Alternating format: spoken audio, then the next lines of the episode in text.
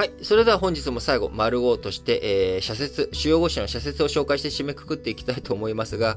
えー、今日ね、丸1のところでシャープに、シュッとして話をしていきたいと言いながらも、なんだかんだ結構、あの、時間かかって喋っちゃってしまっているので、えー、ちょっと社説についてはね、ちょっとシュッと、ちょっと本当見出しと一部抜粋だけを紹介して締めくくりたいと思います。すいませんね。えー、朝日新聞、在日の被害、増犯罪を許さない。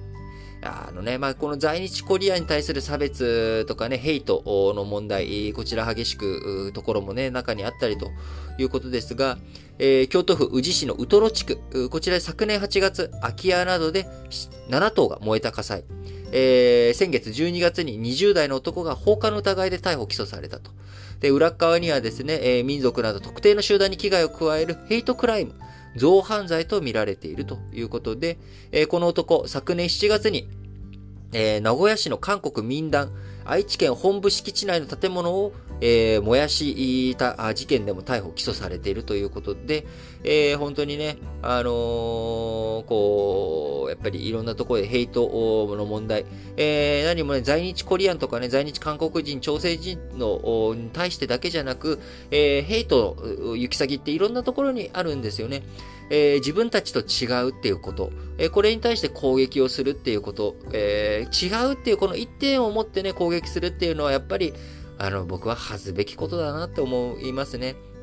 あの、例えば、あやっぱ LGBTQ の人とかね、あのー、性的少数少数者の人とか、あるいは、えー、そこまで大きな話じゃなくても、えー、会社の中で、例えば、やっぱりちょっとみんなと雰囲気違う人って中にいたりとかするじゃないですか。あまあ、その日本語で言うとですね、付き合いが悪い人っていたりするわけですよね。えー、そういう時にその人付き合いが悪いわって言って、まあ、ヘイトクライムまではいかなくても、やっぱちょっと疎外感とかその人何なのこの人って思ったりする方向。これが行き過ぎてしまう。みんなね、それがあの公共の福祉に反しない範囲内で収まってるんですけれども、えこれを飛び越えて相手をね、燃やしていいんだ、攻撃していいんだ、罵倒していいんだっていう風になる。そこの心理構造が僕はちょっとよくわからないんですが、やっぱ社会全体が不寛容になっている、余裕のない社会になってしまっているということ。で余裕のない社会の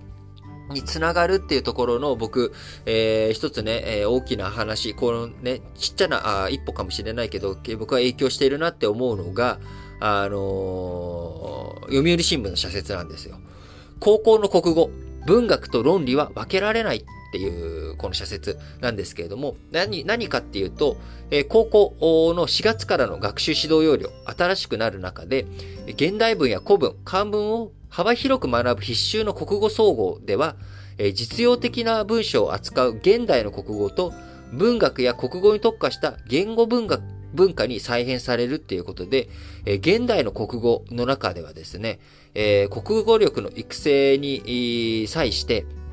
文学とかを扱わずに、え、事務文書というかですね、え、こういったことをやっていく、説明文とかね、え、こういったことの理解をやっていくっていうところになっていく。なんか、直接的にね、えレポートを書く力あとか、あこれを上げていこう、実用的な文章にしようっていうことなんですけど、いやいや、ちょっと待ってと、何が実用的なのっていうところもあるし、もちろん、あの、わかりやすく表現するっていうことを特に磨くっていうシーンも大切なんですけど、やっぱ、あの、文学とかそういったことを通して人間、あ、これってこういうことなんだなって、表にはこう書いてないけど、裏側にあるこの気持ち、まあ、あの、京都のブブ漬け伝説じゃないですけれども、あのー、やっぱり、えー、言葉の裏、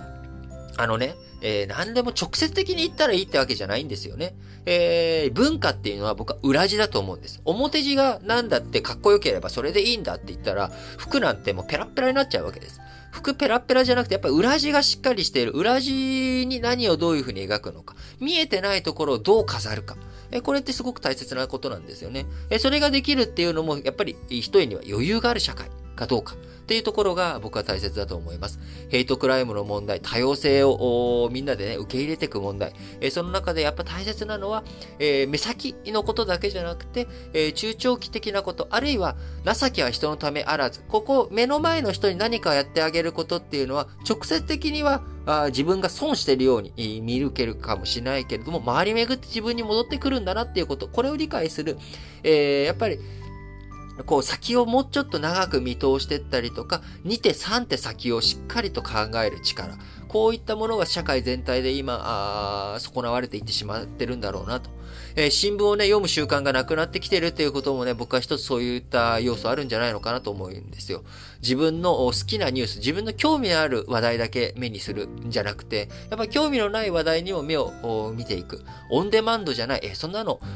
なんでそんなことを学ばなきゃいけないのというところ、えなんでそんなことして何の役に立つの、えー、直接今すぐに役に立つかどうかわからないことをですね、えー、しっかりと活かしていくっていうこと大切なんだと思います。おいおい、お前、あの、さっき、見出しだけにするって言ってるのに、いきなり、なんかすげえ時間使ってるぞというツッコミ、ありますけれども、やっぱ無理でしたね。ごめんなさい。あの、やっぱ喋り出すと止まらないということで、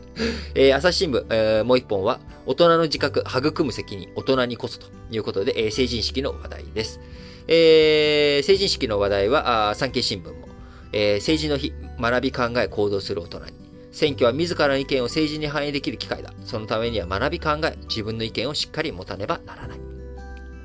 え、読売新聞のもう一本も政治の日、苦難の時こそ前へ進もう。大変な時期に大人仲間入りをすることになるが、後ろ向きに考えるだけでは店舗は開けまい。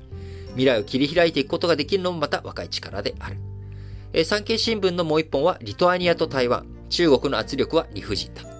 共産主義国家のソ連に併合され、長く抑圧されたバルト三国のリトアニアは、自由と民主主義などの基本的価値を重視し、全体主義による人権弾圧問題に敏感だということで、今中国に対してね、えー、ふざけるなという態度を取ったら中国が圧力をかけてきて、えー、いろいろ困っているという話題の社説になっております。えー、最後、毎日新聞とね、えー、日経新聞1本ずつ紹介して終わりたいと思いますが、えー、あどちらもね、今日1本しか社説展開しておりませんので、えー、毎日新聞、再生2022、国交50年の日中、歴史に学び、新しい関係を。意見の相違がある時こそ外交の出番だ。首脳外交を本格的に再開し、不信の連鎖に歯止めをかけなければならない。それが軍事的な緊張を緩和する安全面にもなるはずだ。えー、最後の最後、日経新聞。えー、市場と国家の新たな均衡点を探れ。今は市場の機能を尊ぶ小さな政府より国家の介入を重んじる大きな政府が前に出る。そうでなければ解決できない課題が増えているのは確かだ。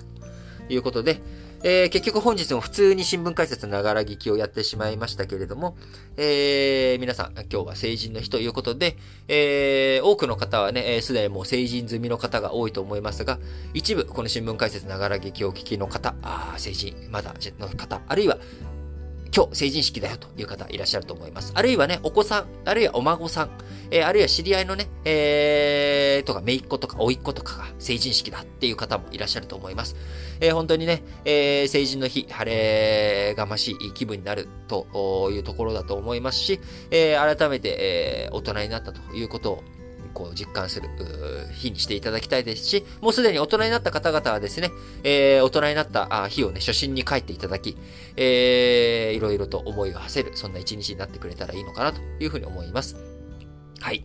えー、新聞解説、ながら聞きではですね、えー、あるいはラジ歴では皆さんから、あお便りお待ちしております。えー、概要欄の、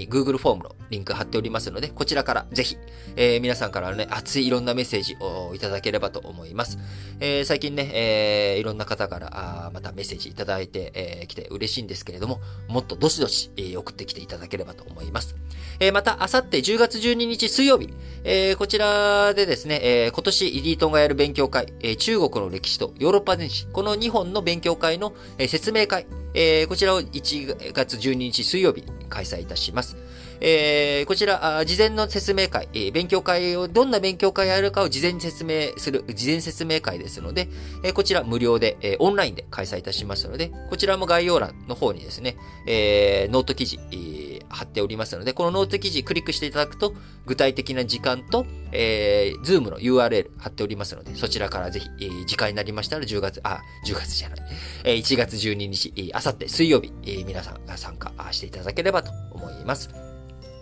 はい。それでは、皆さん、今日も元気に、いってらっしゃい